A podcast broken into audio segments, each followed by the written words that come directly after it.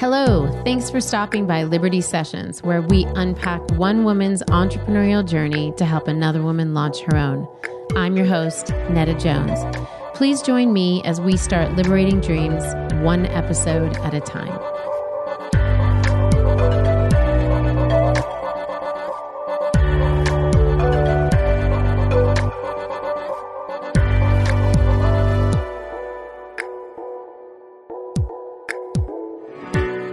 Hey there, Liberty listeners. Welcome to another episode of Liberty Sessions. And this week we are bringing Kara Dykert to you, the new author mm. of Toast, which I can't wait for all of you to hear more about how that came to be and to get your hands on that. But um, I don't want to jump ahead. Kara, welcome. Thanks for Thank being with you. us. Thank you. And why don't you just kind of share a little bit about your what you're doing, mm. and then I'll get into all the questions. Yeah, what I'm doing in the world. Yeah. Yes. Okay. What am I doing in the world? What are we all doing? Um, I actually just came up with this mantra the other day. I was uh, with a group of friends, and we asked a table question like, "What are you on the earth for?" And my line that yeah. I said was to create beauty and get people free. So that is what I'm doing. I'm creating beauty wow. and I'm hoping to get people free through that. What do you think the free free of what? Do yeah. you know? Well, um, I think there's something about there's something about beauty that releases freedom in people. Mm. And I mm. don't know what it is, but um, I mean, we'll get into this, but even like eating a really mm-hmm. beautiful mm-hmm. meal or like being in a beautiful space or feeling beautiful, those things all really matter. Um, and there's something attached to our identity when we actually get connected to like feeling beautiful, especially as women. I think it just makes us more free. Okay. Yeah. I do want to get into that Great. because we'll I think it. there's some messages that are confusing hmm. about that. Yeah. And I think um, depending on your age mm. in particular, I think those messages can come to mean different things. So Absolutely. I want to address that. You've talked about beauty yeah. since I've known you. Yeah. Whether it was around food mm. or um, around personality, yeah. which we'll get to as well. But beauty is definitely a through line for you. Yeah, it matters to me. Um, so you're one of the things I wanted to sit down and talk to you about yeah. in particular was you're kind of this poster child for the gig economy. Mm. Like, and I that's a good thing. Like, yeah. I hope you take that as a compliment. Um, I mean, you have your hands in so many things, and they all seem to be supporting the same end game. Mm. Can you share a little bit about what those respective things are? Yeah. And kind of where you want to take this whole, how you want all of the, these independent things to culminate. Yeah. Um, absolutely.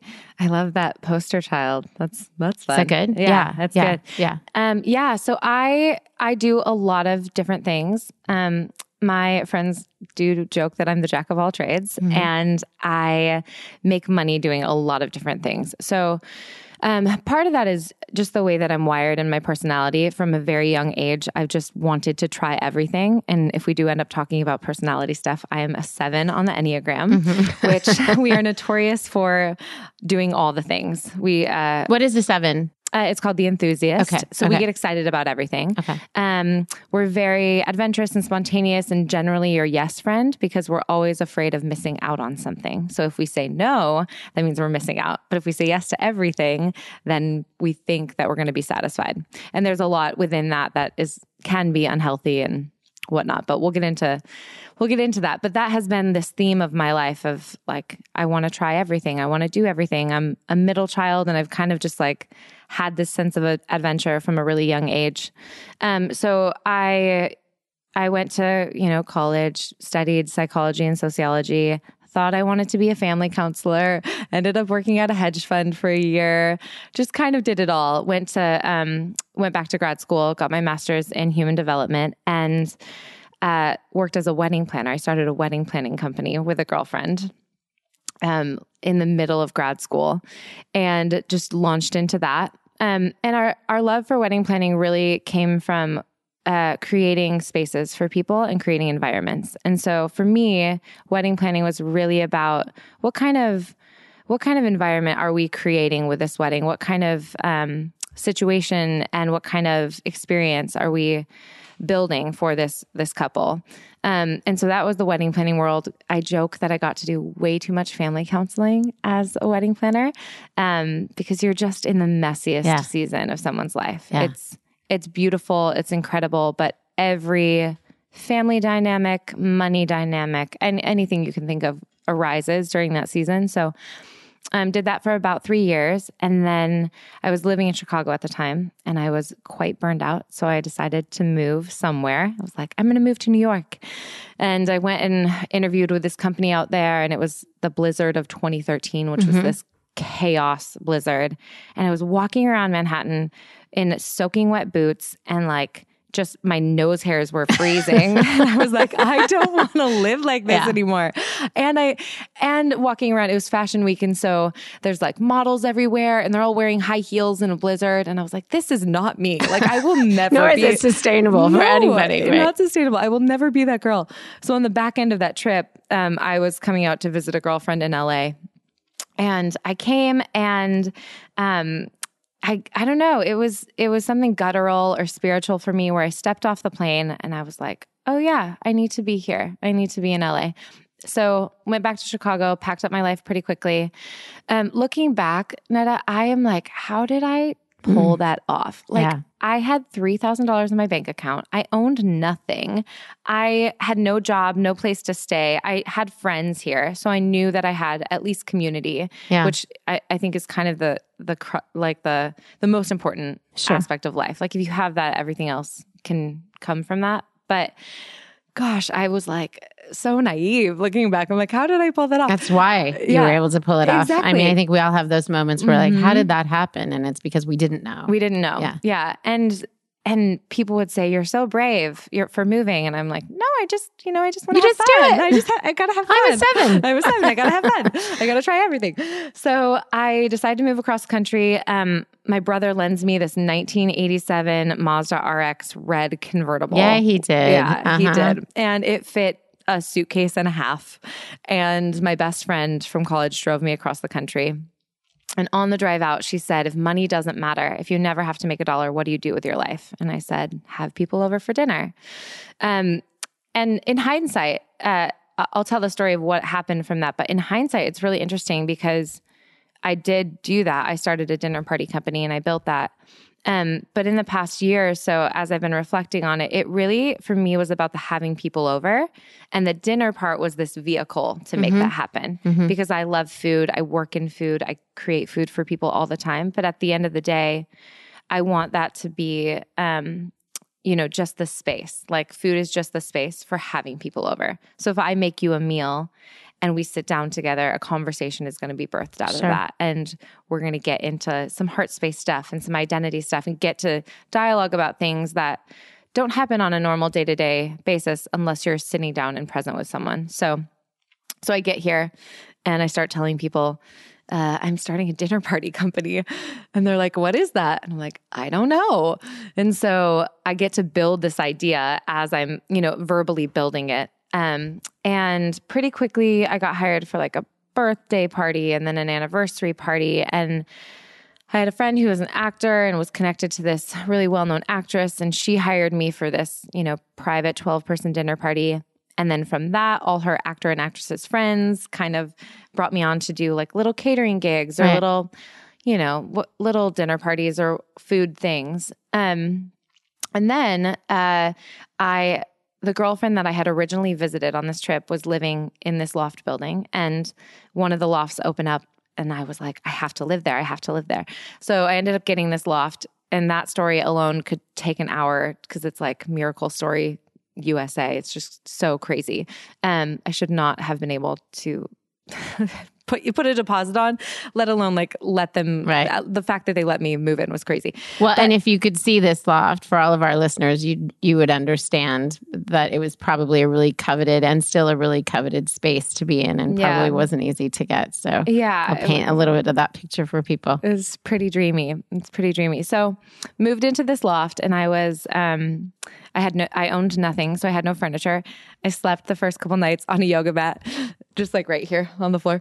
And a girlfriend came over and we were like sipping whiskey. And I was like, you know, I think this loft would be really great to have people over to like have dinner parties. And she was like, yeah, it's perfect. I was like, I just need like a big dining room table and we'll just like invite a bunch of strangers over and they can drink whiskey with us. And she's like, yeah, and you can cook dinner for them. And I was like, yeah, we could even do it like every other week and call it Whiskey Wednesdays. And so we start this dinner party uh, series called Whiskey Wednesdays, where every other week we would invite 16 to 20 strangers over to dine together. Mm-hmm. now, you're not picking these people on the side up from the side of the road. No, no. Just Just, we don't want anybody Like, hey, getting an idea that like I heard I heard on Liberty sessions that you could they can just, just yeah. stop by. Yeah. No, the way it, it started is I think I posted, you know, I at that point on Instagram, I probably had like 500 followers Mm-hmm. or something. And I posted just to my friends, like, hey, I'm going to do this dinner Okay. party, sign up on my website. Built a little ticket thing for like, I don't know, $25 or something. Uh-huh. Um, and people would sign up. And then from that, other people would hear about it. And it kind of just grew word of mouth. Um, and we did that for about two years. Um, and it it is when I look back on it, it is one of the craziest things I've ever done in the sense that when you bring strangers together and you ask intentional questions, because that's the big theme of the night. We would drink whiskey, we would have family style dinner, and then we would ask table questions. So it could be anything. It could be something simple like, What's the worst date that you've ever been on? Or it could be a little more profound, like, What are you hoping for in the next six months? Um, but whenever you ask these questions, especially communally, um, yeah, magic is unbirthed. Like people, uh, people open up about things and become friends instantaneously because you're like, oh, I had a bad date like that too. And then the girl at the other end is like, I identify with that. And so there's connections happening all around the table.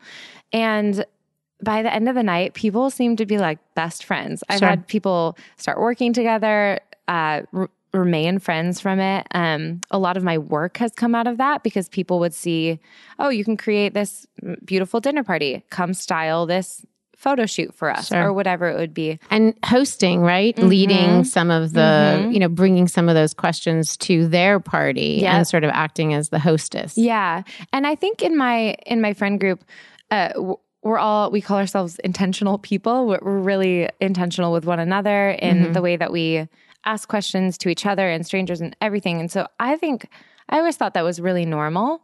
Um, I just thought that everyone kind of interacted that way, and I think people would come to these dinners and be really surprised sort by blown away by i've never experienced anything like yeah, this yeah completely. And and part of what I love about hosting is this idea of creating space. And so I talk a lot about how if we're going to create space for other people, we first have to create it for ourselves. So I have to be willing to be vulnerable. I have to be willing to tap into like, you know, uh, conversational places that maybe are a little bit scary or awkward or whatever. And then even as a hostess, um, if I'm cooking dinner and providing drinks and whatever for a group of people, what kind of energy am I bringing to the room? Am I bringing a stressed, like frantic, like, oh my gosh, I'm cooking dinner and I'm so stressed out, don't bother me in the kitchen? Yeah. Or am I bringing this peaceful, calm, conversational, engaging energy to the room?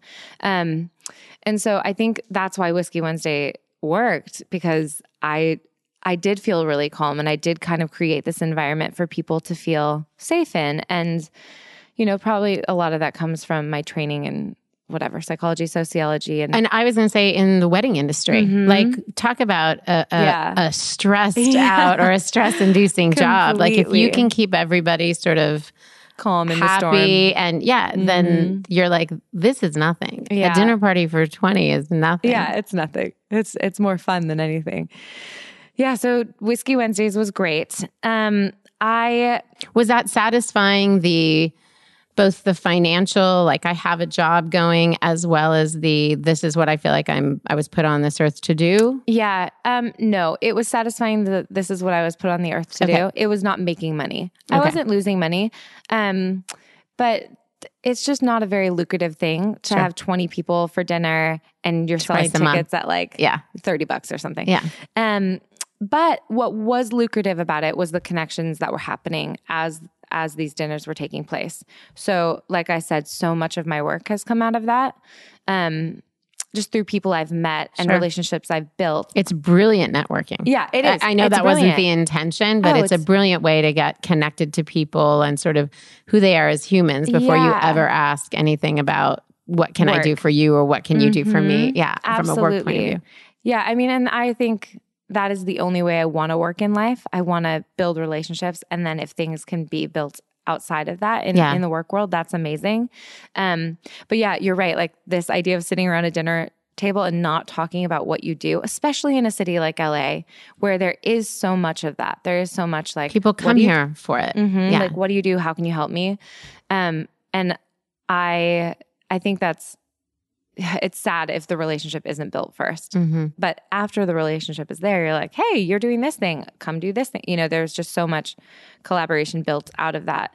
Um, yeah. So I did that. And I actually brought it back this summer for like a little reunion. We did three of them, which was really, really fun. Um, I would like to keep doing them maybe like twice a year. Yeah. They're just, they're special. They're probably nostalgic for the people that were part of the original, Yeah. the original group or got to know each other from that. yeah. When we talk about the networking relationships that Mm-hmm. came from them and the work that came from those relationships, what what was that work? Yeah. What what were you getting from that? Yeah. So um more dinner parties. Okay. I did um you know a, a lot more dinner parties catering type things. A lot of catering came from those. Because people you know people come in and they're like oh my gosh do you do food for events? And i'd be like sure i can do it you know? Um food styling. Uh so some of my print work or um even video stuff that i've done has come out of those relationships. Um because it kind of was like i was displaying my my talents Yeah. and like And having people a could showcase. figure out where that fit into their world. Yeah. Yeah. Yeah. And then would invite me into that. So um, that's also part of why I do so many different things. Again, because I'm a yes person, but also people would say, like, hey, can you come and, you know, style this photo shoot, not just food, but like actual design things. And I'd be like, sure, I can. Sure, you know, because they're in my Yeah. space and they're like, oh, this is a beautiful space. She can make pretty spaces. So they're, you know, thinking outside the box of just food. Um, yeah, so that's what I mean when I say most of my work has has come out of that. And just other relationships in general. I um I think I'm I am a big believer that our words carry a lot of power. So when we say things out loud, it it like breathes life into them. So I've been saying, you know, since I got to LA, I want to have a dinner party company. And then I've been saying I want to write a cookbook. And then I've been saying I want to have a show or whatever it is that we mm-hmm. say. I think we kind of walk ourselves towards that. Also because we're communicating that with other people. And when we're in relationship with people, they want to see us thrive. So if I say to Sarah, I want to write a cookbook, she's like, "Great, let's brainstorm how that can happen or mm-hmm. or what it however it comes to be." Um Why don't we actually build on that? Yeah. Because I know a little bit about how that cookbook came to be. And it's not so um, different from what you're describing in that you put it out there. yeah. Walk us through that, even though that was something that you wanted to do. It wasn't an accident, Yeah. it was a- an intention. Yeah. How did that actually come to be? Mm-hmm. Because you self published that book. I did. Yes, I self-published, which we will get into because it is tricky. Um, so, so you know this about me. I've said this already. I, as a seven, I want to try everything. And last year, um, 2016, I it was just a rocky year in general. I I think I'm a massive dreamer, but sometimes I feel overwhelmed by the amount of dreaming that is in me, and I just feel like there's not enough time, and I don't have you know enough resources to do what I want to do. Um, and so, and I had also just come off of doing all the things, all of the events, all of the catering jobs, all of the food styling. Um, In fact, had started to say no to some things. I Yeah. remember talking to you, and you're like, I'm starting to say no to some of these catering Yeah. events because I just have to make room for the things that matter. that I want to do. Yeah. hmm So, uh, 2016 really was a narrowing year for me in a lot of ways. I feel like I got in touch with like, oh, what do I actually want to be doing? What do I want to spend my time doing? Um, and that's really hard as a seven because you want everything. It's like you go into Yogurtland and you want every single flavor. You don't want just two, you want all 24, you know? So, um, last year I did this life mapping exercise with a friend, Alyssa, and we uh, we put post-it notes up on my wall of all my goals. And last year I had like 24, no joke. My entire wall was lined with all these post-it notes. And then she builds from that like what are the action steps and connections you have to make those things happen. But as the year went on and my focus got clearer and I narrowed in, I came into 2017 and I choose a word every year. Um, Mm-hmm. I get it on like a giving key. And my word in 2017 was the word commit, Mm-hmm. which is the counter intuition for a seven. We're like, no, we don't want to commit to that because if we commit to one thing, then we're saying no to all no, the other things. sure. So we um, did the life mapping exercise again in the beginning of January. And I had three things on my wall just three. There was like only three goals that I had for the year, and the first was the book. And um, it's just uh, it's so funny to me. I'm like, wow, I actually put that into motion with number one choosing it, and number two saying it out loud, and then it just kind of happened. So Why did you choose the book? What was that? What Mm-hmm. was it about the book? Because that's not. It's not a live interaction. It's not people together. It's not some of the things that you have gravitated towards. Yeah. Well, you know, I think part of it is that I I am a creator. I Mhm. love creating. Like, I- I feel like everyone is a creator, but I just, when I make something, I feel really proud and excited. And I think I've spent my whole life making things that end up, uh, for better, for like a better term, getting destroyed. Because with food, you create and then you destroy, and then you Sure. create and you demolish whatever you do with it. Um, and so it's a this like repeatable art form that always ends up gone after you make it. And I think the book for me was like I I want to make something that is actually holdable in my hand and I can touch it and feel it and it's a product that I've created. I get Um, that. Yeah. Yeah, it was just something actually tangible to hold. Um so yeah, I think that was the intention with the book. Um or probably the reason it was first on my list because I felt like I had spent 4 years in LA just building and creating and building and creating and, and never having something to hold on to. Or to show for all To show it. for it, yeah. and if you were there and you experienced it, great. But if you weren't, how can I? How can I show you what I've been up to? Mm-hmm. How can I um, put all of those years and all of that expertise into something? Mm-hmm. Yeah. Okay. So you put it out there, Yeah. and how does it actually become the thing that we're holding today? Yeah. So I went to Madison to visit some friends, um, Johnny and Michelle, who have a photography company called Paper Antler. And um, they're best friends from college, the same one that drove me across the country. Oh wow. Yeah. And so I was just visiting and um, I think I made a toast or something for breakfast. And Johnny was like, This is delicious. And I was like, I want to do a book on toast one day. And he's like, Why don't we photograph it right now? And so I'm in their uh, their house, which is it's so gorgeous. The light is gorgeous. Everything is beautiful. I'm like, oh yeah, we could do that. So I go to Trader Joe's. I buy like $200 worth of ingredients and we built 62 toasts in nine hours. No joke. Oh my And gosh. photographed all of them. And so we, really? yeah. I knew. I mean, I knew most of that story. I didn't know the Isn't nine hours. Nine hours. Wow. Nine hours. So we, Those are really good friends. yeah, We love them. We, will put that their name in we- our show we notes. should, Yeah, and everybody awesome. should know them because they're number one, they're dream humans, but then they're so talented that Yeah. you're, and their marriage is perfect, and their kids are so beautiful that you're, they're just like that Yeah. perfect family. Yeah. Um, and so disarming at the same time. Um, so yeah, so we we photographed all of these toasts. We had like a toast and tequila party after for all the neighbors. We invited everybody over to come eat all the toasts. And it was interesting because we were gonna we were gonna shoot um I had a vision for how I wanted it to look. Um uh, you know, I wanted like up close and personal photos with all of the toasts. And I wanted it shot on white marble Mhm. and they had a white marble countertop um, that we were going to shoot on. And then the day that we were shooting, um, it started raining. And so we couldn't shoot in that location because the light was bad. Yeah. So we had to go to Home Depot. We bought a $3 um, concrete slab Uh-huh. and we ended up shooting on gray. And now the book is like gray tones, which I'm so happy about. Like Oh, it that's just, cool. it was an accident that ended up Yeah. turning out to be such a cool thing. So we photograph all these toasts. Um, I get back to LA. And at that point, I um I had quite a but a, a bit of event stuff happening, and so I was pretty overwhelmed with just like all the logistics of life. And I was like, I need to hire somebody. I need to like bring on someone to help me.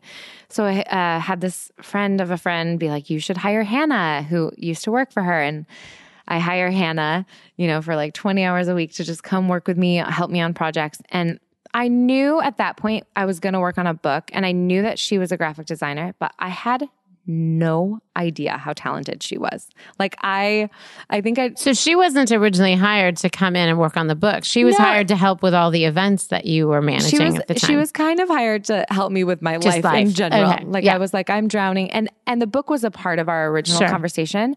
I thought it would be much much later. Um but we started working and she designed a couple like menu cards for me or something and I was like, "Oh my gosh, let's just do the book. Let's just let's just do it. We Yeah. you're so talented. Let's just get this done." And she was really excited to work on a book. She had wanted to do that for a long time. So, um we probably from May until uh end of July spent that entire time designing, writing um it is so tedious Yeah. to do a book. I Yeah. had no idea. I was like, "Oh, we have the photographs done. I'll Yeah. just write a What couple else is it? paragraphs and then we're we're Yeah. done." Um, I could I cannot tell you how many hours and hours and hours went into it. Even with a cookbook, there's just there's recipe checking and then all the text that goes in. There's so much copywriting and copy editing and going back and being like, "Oh, that sounds ridiculous. My voice is so redundant and I've used that word 400 times." And I've written um you know, quite a few articles and and blogs and pieces, but I've never done a full book. So to Yeah. go from beginning to end was a very tedious process.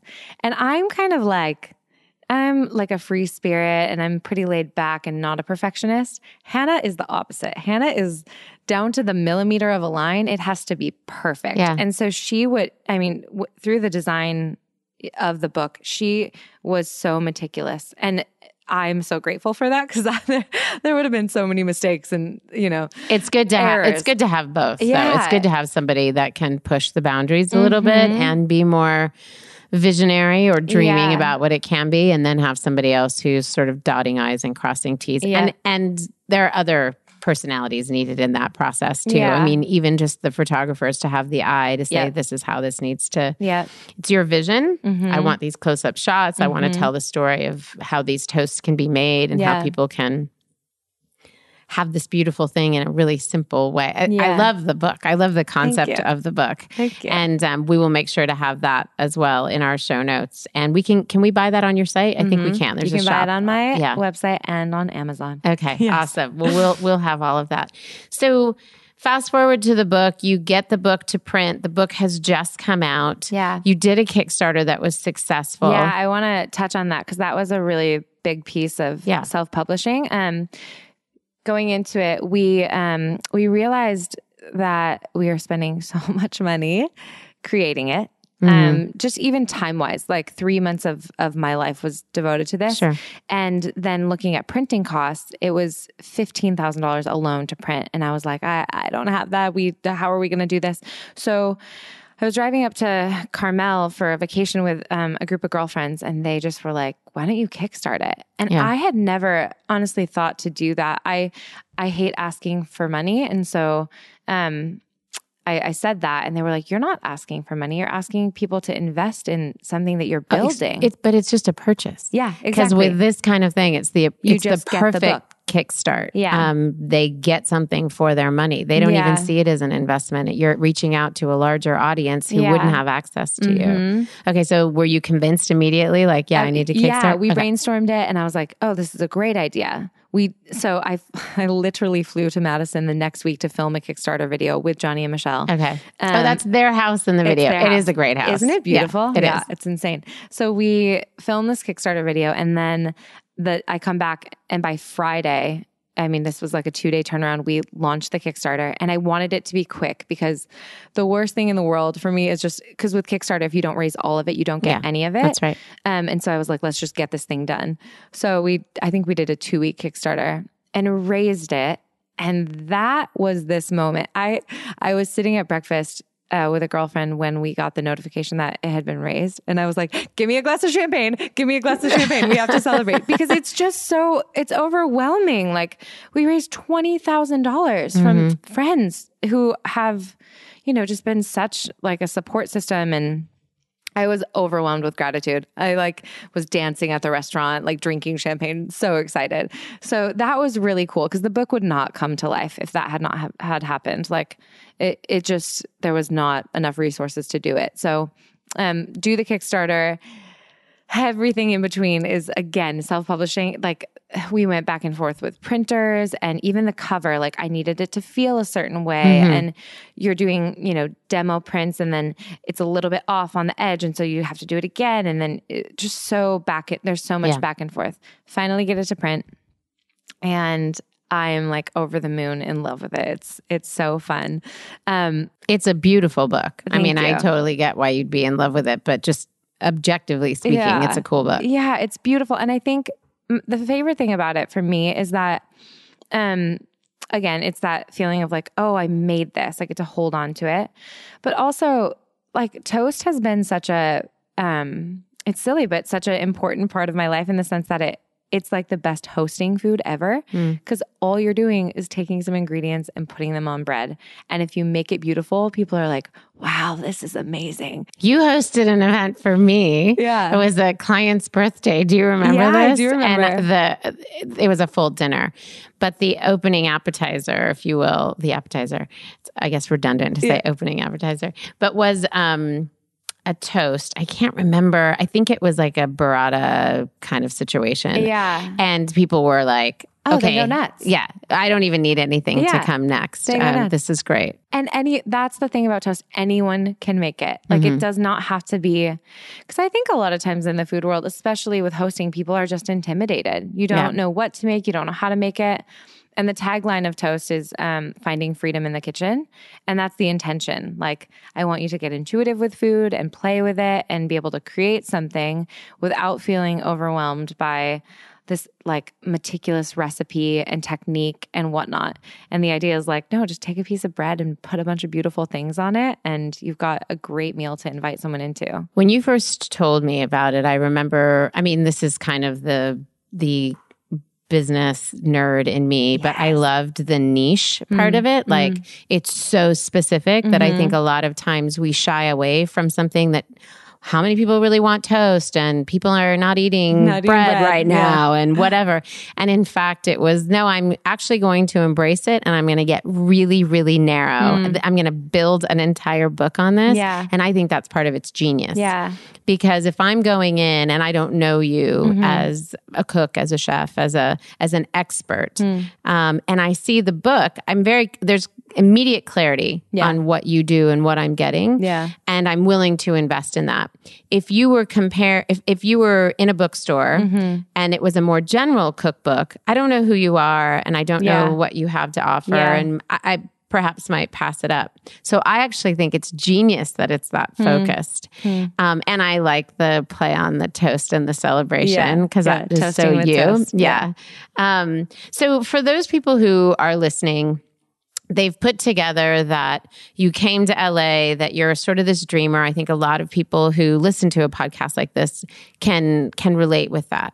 And they hear the like, okay, she started this thing um, where she was essentially um, creating a very small catering company, but with the intention being way way beyond food. In fact, when you talk, it's really the excitement of the people where Yeah. you light up. Yeah. Um, the food is almost an afterthought. Yeah. And you break even on that. You start making money doing this sort of thing for other people. Mm-hmm. Um, you're working for brands as well as individuals. And then the book comes out. Yeah. In the meantime, you've created all this content Mm-hmm. to build up your platform as Kara Elise. Mm-hmm. So, and it's by karaelise.com, which we'll also have in the show notes. But what is it that you have to do? I want people to get a real sense of Yeah. what the hustle part is like. Yeah. And that it's not just creating these dreamy videos and posting these beautiful recipes. Yeah. Um, and I'm just going to be break it down for people. You're a single woman living in LA. Mm-hmm. Yeah. This isn't a side gig. Like you're supporting yourself through these efforts. Yeah. And the and I want people to know that because I want them to find hope in that and to Mm. be like, okay, if I'm willing to work this hard and do Yeah. these things, I can have these sorts of outcomes. So tell us Yeah. what else you've had to do to sort of sustain that. Yeah, absolutely. Um, yeah, I think that's actually a really good thing to note because a lot of times it, when I go back home, people are like, "What do you do?" And I, I kind of describe I don't even know what to say. I, I work in food, you know, that's, Yeah. that's what I say. And I think sometimes when you, especially when you look at someone's social life or you look at, you're looking at the content I'm creating, uh, it looks very dreamy and mm-hmm. very fun. And you're like, oh, you're on a retreat in the Hamptons with this brand. Yeah. And what people don't realize is all the back end that goes into that. So I think that's really important to note that it is like being a freelancer is so much hustle and a lot of um, fear because you just sometimes you don't know how how you're going to make money in the next month. Um, I found that uh, somehow it always works out, and I Mm. really believe that. It's just this like faith core in me where I'm like I I will always be provided for. I I really believe that. I don't and I think some of that might be naivety that keeps me in that, but it, it's okay. So somehow, even when I'm freaking out about next It's month, it's only naive if it doesn't work. yeah, true. If it works, if it works, then it's, just it's a history that you have to build on. Yeah, Yeah. yeah, and it has worked for. I mean, it has worked for me. So, um, yeah. So some of the some of the stuff that I've had to do that um maybe isn't so glamorous, although it Well, wait a minute. I mean, you just you. So I'm gonna. Can I Yeah, name please. the drop on your behalf? So you just finished this. Um, you were hosting an event, a retreat for Darling Magazine Mm-hmm. Yep. and for Aerie, Mm-hmm. and. The, so these people bring you in and they're like, okay, you're not only creating the food, you're actually creating the space Yeah. for everybody that's there. Yeah. So are you doing other things at that level that are that you're cobbling up in between? Yeah. So um, the backstory of, of the retreats is that I worked with Darling Magazine to build their events division. Um, and so now I've just stayed, you know, stayed on contract with them to do certain events that I want to do that fit with my brand and their brand. Um, and the retreats happen to be a great fit um, because it is an entire weekend of creating space for people. And then I get to do the food and I get to play the hostess and I get to teach the workshops on personality. Um, so these uh, retreats have actually been a great source of uh, work for me. So I did, you know, I think we did three. Yeah, we did three this year. We did one in Nashville, we did one in Joshua Tree, and then we just came off the one um, with Aerie and Darling. And what goes into that, it, it's it's quite a tedious process. It's actually like planning a really big wedding. Mhm. Um, so we've you know we come up with a budget, and then you'd have to do everything that goes into a retreat. So finding the venue, making the guest list. With the specific one in the Hamptons, we invited all influencers or people with a large social following, and so we're reaching out to each of them, um, communicating with their managers and their agents, and negotiating contracts, and then you know, you book the venue and then you've got to find a photographer and you have to find a yoga teacher for the weekend. And then you've got to actually go to the location and set up the entire thing. So I went three days early and it was it was this hilarious moment for me. I was by myself for three days and I was like, I'm such an extrovert. I need I need my people. When are they coming? but by you know by day three they're there. But on those first three days, it's it's tedious work. It's going to TJ Maxx and Marshalls and buying enough yoga mats and making sure that all the beds are set up correctly and going grocery shopping and making sure that the fridge is fully stocked with snacks and all the meal prep that goes into that. Right. Because I'm feeding 21 women a day, um, three meals a day. And that is a ton of prep work and a ton of actual and then being present. Yeah. So that you can do the hosting part. Mhm. So there's equal parts of work that you're creating for other people that you're Mhm. being hired out for, as Mhm. well as your own content creation. Yep. When you're creating content, how much of it that's for Kara, Mhm. how much of it are you creating in advance and then Mhm. going out and finding people that might want to partner in some way, sponsor, Yeah. throw you a few dollars? Yeah. How much of it is brands that um, you're hoping to work with that Mm-hmm. will pay you in advance, and then you guys sort of co- collaborate on creating that content, like it's Yeah. specific content with an end game? Which is it? Is it a combination of both? Yeah. I think it's a combination. Um, my And let me clarify again for the listener content creation can be Kara writing Mm-hmm. um, an article, it can be Kara creating a video series, it can be actually hosting an event for a brand Mm-hmm. where they have influencers. Those influencers are taking pictures, putting it out as Yeah. content into the world. So it means a lot of different things. Yeah.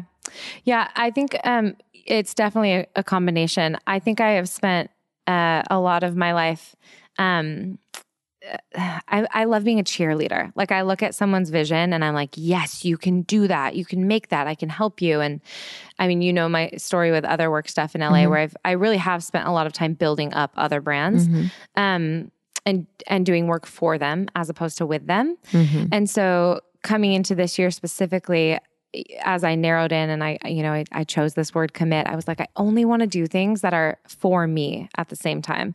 And so, you know, with with these retreats, it's actually a, a massive benefit to me because I'm I'm interacting with influencers. I'm getting to teach more workshops. I'm getting content from them. I'm getting all the food photos, all of the, you know, video that comes from these things Yeah. to use as at my discretion. Um, and I think right now, I still want to just produce content for the sake of producing it.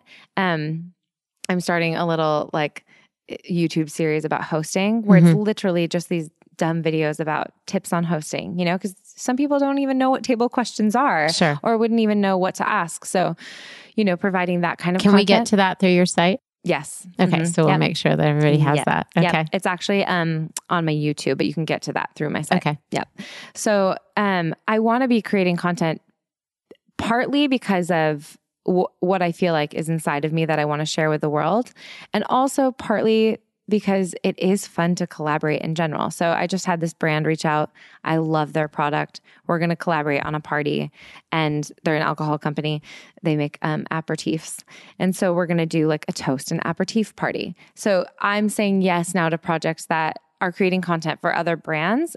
As long as it's in conjunction But with can serve you. yeah, That's with really what I'm smart. doing. Yeah. And now that I have a product, it does make it easier. I think it's a little bit harder when you don't have something specific um, that can be collaborated Yeah. on. Like if I was just brought in a- as as myself as my brand As a personality. yeah, it's a little bit harder, I think, for a brand to get their mind around. Well, how do we how do we Yep. collaborate on this? But now that I have this, you know, toast product, um, people are like, oh, cool, let's do a toast and yoga party, or let's do Yeah. a toast and wine, whatever it is. That's so smart. I Mm-hmm. actually like that we are not even in the tip section and you've given us a tip, but I like that because I think a lot of people, when they think about collaborating, they're like, Mm-hmm. I'm not sure what I have to give. And it's like, well, if you're not sure what you have to give to this partnership, the Yeah. short term partnership, how are you expecting them Yeah. to it, go in with something specific? And by having the book and Yeah. having this point of view, this very specific point of view, Mm-hmm. it gives you not that you weren't collaborating before, but it gives you a certain kind of leverage that perhaps you didn't have at your disposal. Um, okay, so we have talked a lot about the content creation, and I can't let the personality thing go. It's Okay. like I've got you in front of me, and I really want to bring it up. oh my gosh. Um, we can only spend a minute on it because we got to get to the tip section. But you, that's something that um, you're passionate, I would say, maybe even slightly obsessed with. Obsessed. But because I love personalities Mm-hmm. too. And um, in fact, when we first met, that was something that we had in common. And we were able to co host something together Yeah. around that. Um, I totally get it. But I realize a lot of people don't understand it or understand the value of Mm-hmm. it. Can you kind of just share? How you fir- well maybe not even how you first got interested because we know you're into it but what's the value of it for Yeah. people that don't get it Yeah, I love that question. Um, anytime I teach on personality stuff, I I always start by saying personality assessments should always be more freeing. They should never limit you or make you feel boxed in. And I think that's a lot of why people are hesitant to like them because they feel like you're putting me in a box, don't put a label on me. Gosh. Um, brian that's my husband are you listening yeah, they shouldn't do things, that. yeah. They shouldn't do that. Because if they're done correctly, if they're used correctly, and if we speak about them correctly, what they're meant to do is give you a language for how you're operating and why you're operating in the world. Um, and that should open you up more to having greater empathy for other people because they are operating from a different place than you are. So I think that's my big love of them. And I said didn't this, you do like your thesis or something on not my thesis, Okay. but I studied. I studied Okay. Uh, Myers Briggs Enneagram, all of that in grad school. Okay. Got it. Yeah. So we uh, it, we took like all these courses, taught so much. You know, with back then it was really Strengths Finder heavy and really Mhm. any or Myers Briggs heavy. I've now moved quite heavily into Enneagram, Mhm. but I will say I so I'm a middle of 5 Mhm. and we went through a really traumatic event in my family when I was 13. and I think growing up, I was always fascinated by how each of us were affected very differently Mm. uh, with that experience, and how it it just brought out different pains or insecurities or issues, whatever, in in each of us very differently. Um, and so I think being from a family of five kids, you're like, wow, we're all so we're we're all raised by the same parents, but we're so different. Yeah. Um, kind of created this spark of just natural curiosity around personality in me.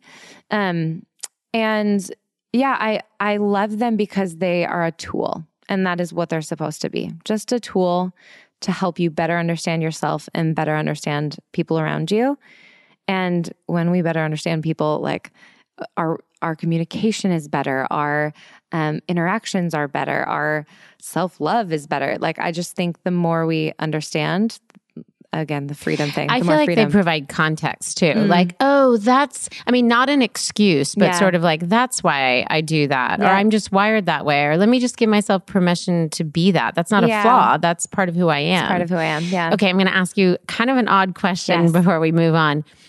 What kind of person of the three personality tests you just mentioned? Yeah. And I know you just said you favor and you're really spending Yeah. more time in the Enneagram one, but of the three, Yeah. which type of personality would you recommend do Myers Briggs? Which type of personality would you recommend do Strengths Finder? And which would you recommend do Enneagram? Ooh, like what what kind of person? Like, what kind of person are you like, you know, you Mm. might not get the Enneagram. yeah. Why don't you do this? Yep. Okay. So Enneagram, the person. And we'll list them all. yeah, the person that needs the Enneagram, or not that needs, but that would enjoy the Enneagram, is someone who is looking to tap more into um, self exploration and identity and um, the why of who they are. Because what Enneagram does is it focuses on fear and motivation. So it's a really heart based test. Mhm. Um, you're really looking at like, why why am i driven to do that why am i driven to do that why your your big fear is Okay. is kind of going to narrate a lot in the enneagram and so someone who's looking for more like this is who i am and this is why i am Mhm. i think that's really the enneagram And it offers that high low. It offers the best of you and, Mm-hmm. the worst of you. worst of you. Yeah, and it. Yeah. it's done in a way too where you're like oh yep that's why i do that i'm a seven and and you can own some dysfunctional things in yourself without feeling shame around them Yeah. And that's that's incredible because that can push you into growth uh, with the myers-briggs so that was developed by um, a mother-daughter duo Mm-hmm. um, back in the 40s when they were trying to get women into the workplace I did not know yeah during that. world war ii i think that's part of why i love it too because it's it was like women well, yeah, that that's built it. awesome. Um, but again, it, uh, the Myers Briggs is a bit more behavioral, where I say the Enneagram is a little bit more heart. Um, this one feels a little more action. So it's going to tell you. Um, how you get your energy, uh, how you see the world, eh, whether you operate from a thinking or a feeling center, Okay. and then again, do you like structure or do you like freedom? And and it's this four letter test. Um, and so I think the person that would enjoy the Myers Briggs is someone who maybe if you're trying to figure out like a new work thing or even some relational stuff, like would I be a good match with that person? Okay. It seems to be a little more formulaic. Um, and I think that's why people feel boxed in because they're like, don't tell me I'm an extrovert, I'm an introvert. Right. Um, and again, you're all of it. Like Sure. in these tests, you're all the things. There's just you know a preference that you're going to lean towards.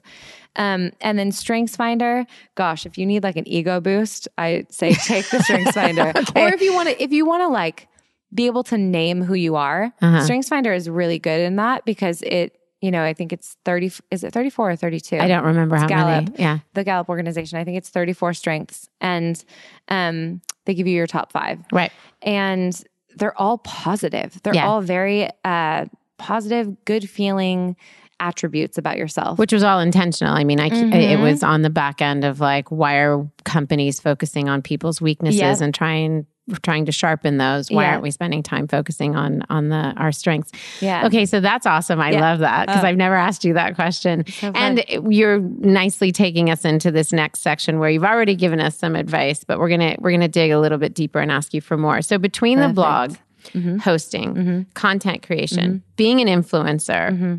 and I would call you kind of a niche influencer, and I want to make a, a, a determination or a distinction rather. We have thought that influencers needed to be people who had massive numbers.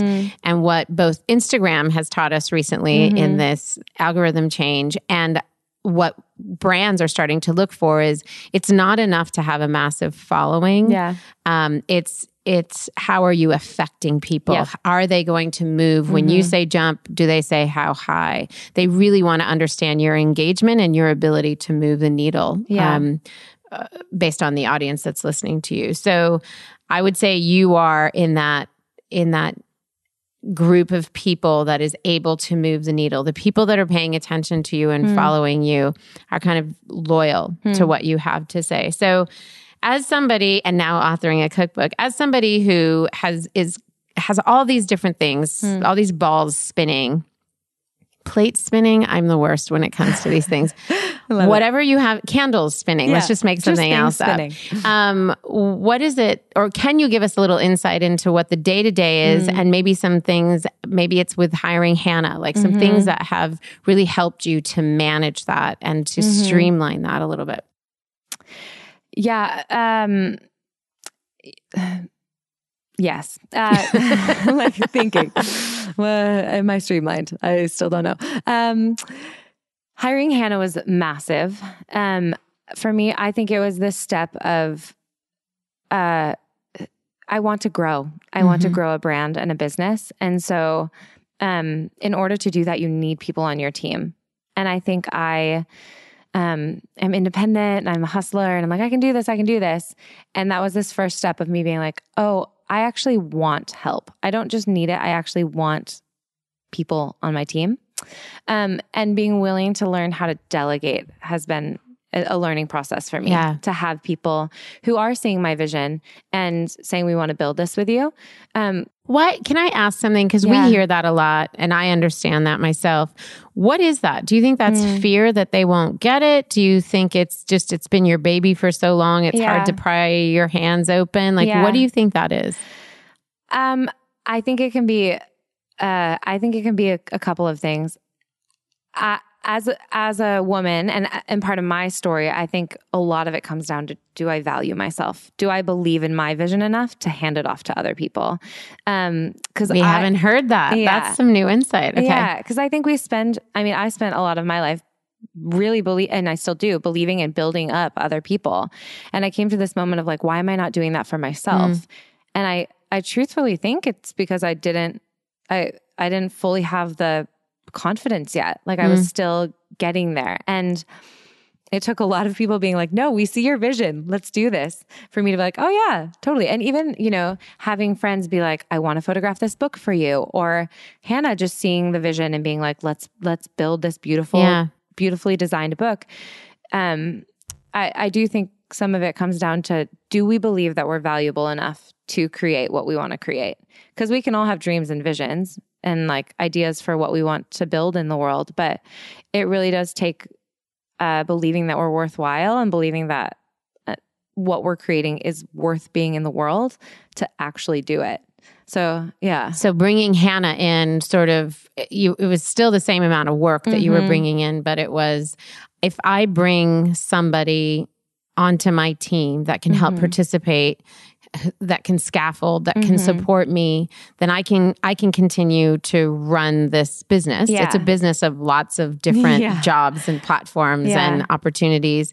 Then I'm freed up to even take on more work, More work. further Mhm. expand the vision, Mhm. do more of the ideating and the dreaming, and I've got somebody who can support me. Yeah. Is that kind of what I'm hearing? Absolutely. That's I think really helpful and is probably one of the hardest things to do is get that first hire. oh, yeah. It's so, it's so challenging. Yeah. And so fun once Yeah. you do it. Yeah, no, it is.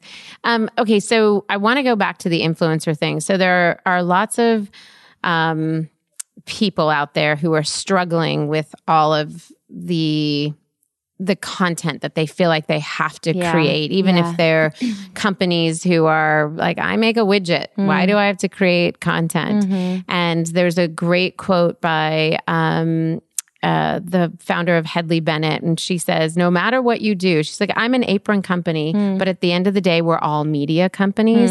And I think that's brilliant. It is brilliant. Um, it's a way for us to kind of shift our thinking. Um, it, it gives us a new framework, I think, Yeah. to think about what it is we need to create to cut through the clutter. Yeah. So if we put that hat on and say we are all in fact media Mm-hmm. companies, how would you recommend we cut through the clutter? How do you say to a, a woman who you've met at one of your parties who Yeah. says, "I want to do what you're doing. Yeah. I want to host events. I want to write a book. I want to be um, an authority and a personality Mm-hmm. in in my space as a as a video series, as a whatever. Somebody Yeah. who sees what you're doing. What do you say to her? Like, well, hang on, honey, because Yeah. it's a long road. Like, what are you, what are your words of wisdom? Um, my my first words would be like, "Yeah, do it," but beyond that, I kind of have this like uh, this. I would ask why. That would be my response. Like, why do you want to do that? Like, I think at the end of the day, it always comes down to our motivation. Why? Why do you want to host people? Why do you want to build a platform? Why do you want to have a media company? Is there a bad why and a good why? I don't know that there's bad or good, but I think when you are connected to the why, um, then you're building from a place of authenticity. So if you know your why, it makes building much easier. Um, and, And maybe saying yes and no to certain Yeah. opportunities or certain yeah, it partnerships. definitely or, helps you streamline what you are going after.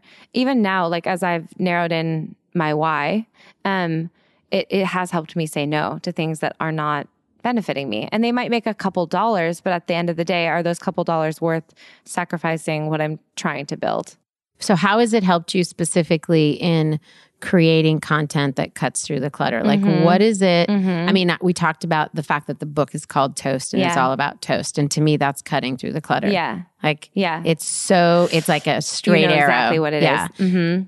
Yeah. Mm-hmm. How would you advise people who are out there trying, they're on Instagram at night and they're feeling defeated before they go to bed because Mm-hmm. Which is everyone, I guarantee. which it, everything doesn't look the same way, or everything Yeah. sound. I'm starting to sound the same, or um, I'm not communicating who we Yeah. are. What what what do you want to say to them? No, I think that's I. I, I don't know that I have anything um, strongly opinionated to say to them because I think I'm in that question myself. Um, I just had a conversation with a friend who, you know, said you're an authority on hosting. You are an expert. You do you you have clocked your ten thousand hours. yeah, And she said, you need to communicate that in your Instagram. And I think sometimes um, I, I just don't. Yeah. I, I, I shy away from Yeah. coming across as like, uh, like bossy or what, whatever it might who be. do you think you are? Yeah. yeah, And yeah. yet the truth is I, ha- I have hosted hundreds, probably thousands of dinner parties at this Mm-hmm. point. So I do know things. Um, and so I think maybe that's part of it is Mm-hmm. what what message do you have to give to the world and what authority do you carry and how can you communicate that um, through content in a way and again i'm asking this question for myself in a way that isn't um, belittling or defeating to other people but almost empowering. So if i have something you know if table questions are like a cool thing i use at dinner parties why don't i share that in my content? And why don't i talk about how that has, you know, opened up a lot of vulnerability for people at a dinner table or whatever it might be. So I think the cutting through the clutter thing is something I'm still I'm still asking because I think again being a 7 and liking everything, I'm doing everything and trying everything and I'm not necessarily connected to that um here's my one vision Right. with content. And I the people that do it well, I think they are. Yeah. Like I look at certain uh, you know, influencers on Instagram. I'm like, I know exactly what she does or Mm-hmm. he does. Yeah, I think there is something really beautiful about kind of narrowing into that, but I'm still figuring it out myself. Well, it, I, like the idea of picking things that you do well and that Mm-hmm. you bring to the table and just repeatedly identifying those things Yeah. for your listener because they actually want to know. yeah, um, your reader, your follower, your friend, whatever the Yeah. platform, they want to know. They want to hear from you. They want you to tell them. Mm-hmm. Yeah. That's why they're there. yeah, Um, but I think it does take a minute to embrace that. I wish we could all just say, okay, stop. Mm. Yeah. One, two, three, stop Yeah. collectively. Yeah. Now we're all going to go out and just say what we have to offer Yeah. and not do the question weird. ourselves. Yeah. Yeah. Okay, so we're going to do that when this podcast Great. comes out. One, we're going to all count to three. Yeah, yeah, stop. Um, so um, this is a listener favorite. This question. This is about like what apps, what resources, what Mm-hmm. tips, what are you using that is helping to sort of um, manage your day to day, especially for somebody like you that has all this stuff going on and it's life is kind of coconuts. Like, what are the things that you're using that we could maybe tap into? Yeah. Um, from a social perspective, like apps. It could be apps-wise? that. It could even be just how I manage connecting with Hannah and Yeah. making sure we're working on projects. Yeah. So I, Hannah would tell you, I am the most uh, scatterbrained, like all over the place ADD. And you can just say to Hannah, "You're welcome. Yeah. Now you have a job." yes, it's true. Yeah. it's true. Um, so I, for me, every single morning, without fail, I have to be still Okay. at some point. Like whether it's meditating or praying or getting quiet or eating breakfast by myself, I ha- I force myself every day, ten minutes, like can do it, but I have to get still in my brain um, because I know how fast it races, and so that is like one thing. I think everyone should take time for themselves every day, how whatever that looks like for you. Um, Why is 10 minutes so hard to find? It's, so hard. ridiculous. it's so hard, yeah. but then when you do it, you're like, oh, this is Yeah. my nourishment. and it's not rocket science. Yeah. Yeah. And I actually can't breathe unless I have those 10 minutes.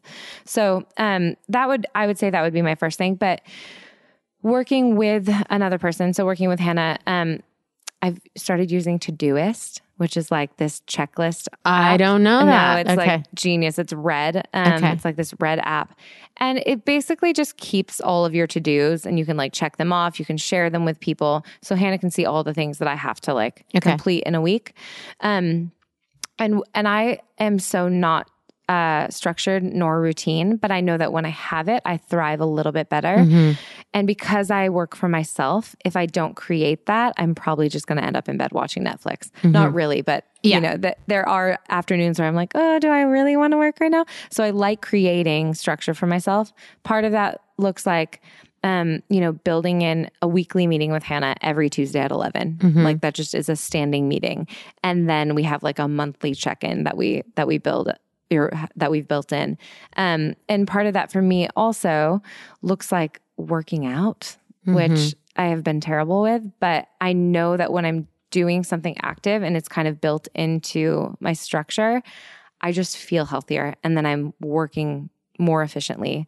Um, so that's a big thing for me, just creating some kind of routine. Because when you live this life of like, you're all over the place, and then I'm in the Hamptons for a week, and then Yeah. I'm like overly exhausted. If I don't have structure, I I really feel like I'm drowning. Well, and you probably with with a life of like in a lot of intensity and then Mhm. these down moments when you're in those down down meaning not a lot of work. Mhm. Um when you're in those moments you probably are like, "You know what? I owe it to myself to binge watch right now Yeah. because I've been Yeah. crazy." I've been but then on off. that second and third day that Yeah. you're like, I owe it to myself, you're like, no, actually, you need to start anticipating what the long game is. Like, what, start making connections with people, Mm-hmm. Start thinking about what's going to happen six months from now, not Yeah. just what the next gig is. So I think having that structure is probably super helpful Mm-hmm. for anybody who's um, the poster child of the gig economy.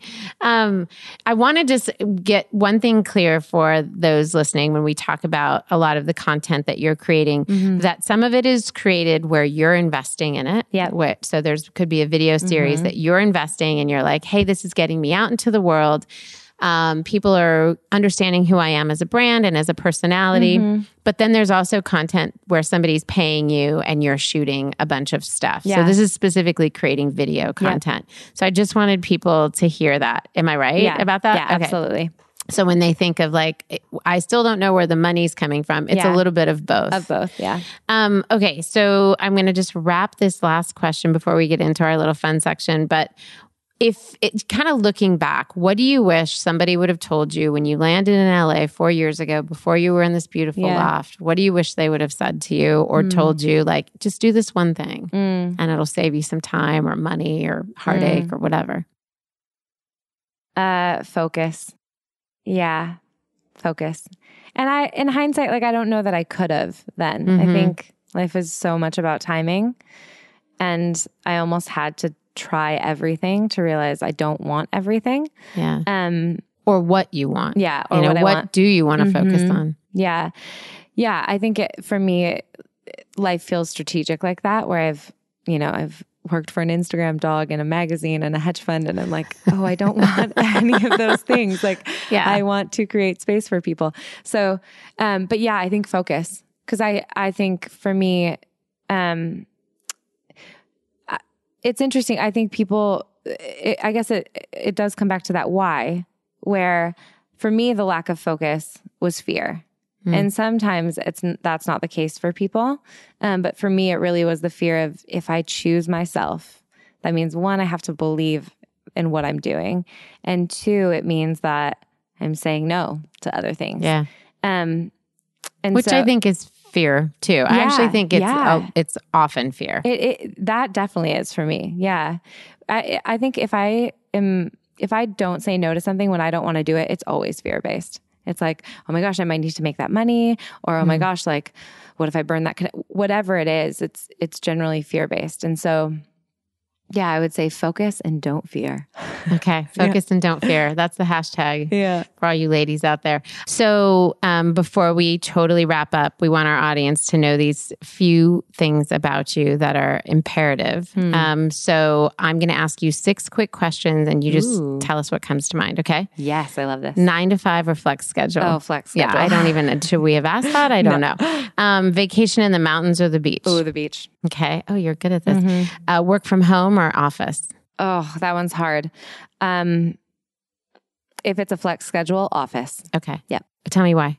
uh, because there's something about when I'm in my home, it needs to be clean Yeah, and orderly. That and thing. I get distracted. Yeah. yeah. that- yeah, I hear you. Uh, work alone or with a team? a team.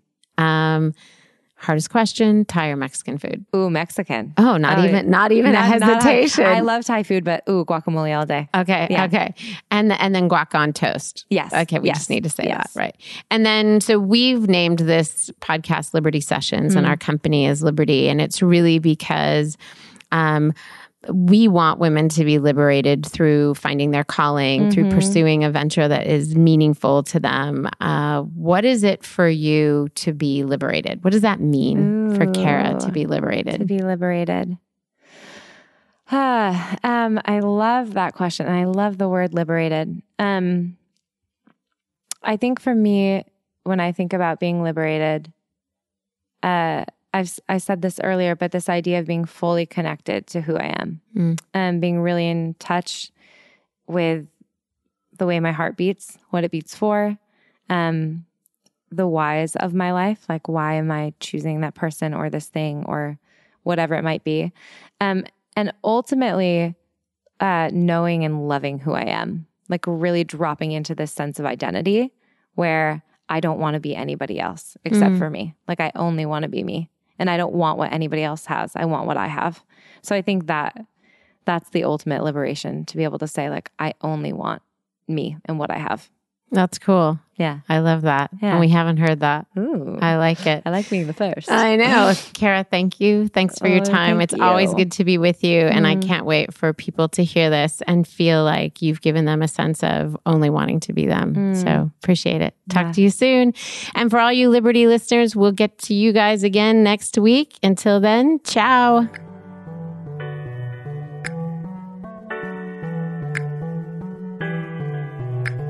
Liberty Sessions is broadcast on all platforms Apple Podcast, SoundCloud, Google Play, and Stitcher. If you like what you've heard, please subscribe, rate, and review Liberty Sessions on Apple Podcast. It helps us to know if these episodes are inspiring and equipping you to launch and grow your own ventures. You can also find us every day on Instagram, Twitter, and Facebook at Liberty for Her. And please leave a comment using the hashtag Liberty Sessions. We want to hear your thoughts, suggestions, and brilliant ideas. Liberty Sessions is produced by Netta Jones and Elizabeth Wyndham, and music by Jordan Flower.